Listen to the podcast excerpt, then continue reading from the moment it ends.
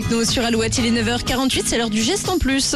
Alouette, le geste en plus. Et le fondateur de la célèbre marque de vêtements de plein air Patagonia veut faire encore plus pour la planète. Oui, cette marque est connue pour ses prises de position en faveur de l'environnement. Fondée il y a près de 50 ans, Patagonia s'est rapidement engagée en faveur de la protection de la nature en choisissant avec beaucoup d'attention ses matières premières et en donnant 1% de ses ventes chaque année à des ONG environnementales. Mais ce n'était pas suffisant, à juger son fondateur. Pour aller plus loin, une option était de vendre la marque, mais sans être sûr qu'un nouveau propriétaire maintiendrait les, les mêmes valeurs. La marque est valorisée 3 milliards Wow. de dollars selon le New York Times. Eh bien, le fondateur a décidé de transférer 100% de ses parts de l'entreprise à une association de lutte contre la crise environnementale pour la protection de la nature.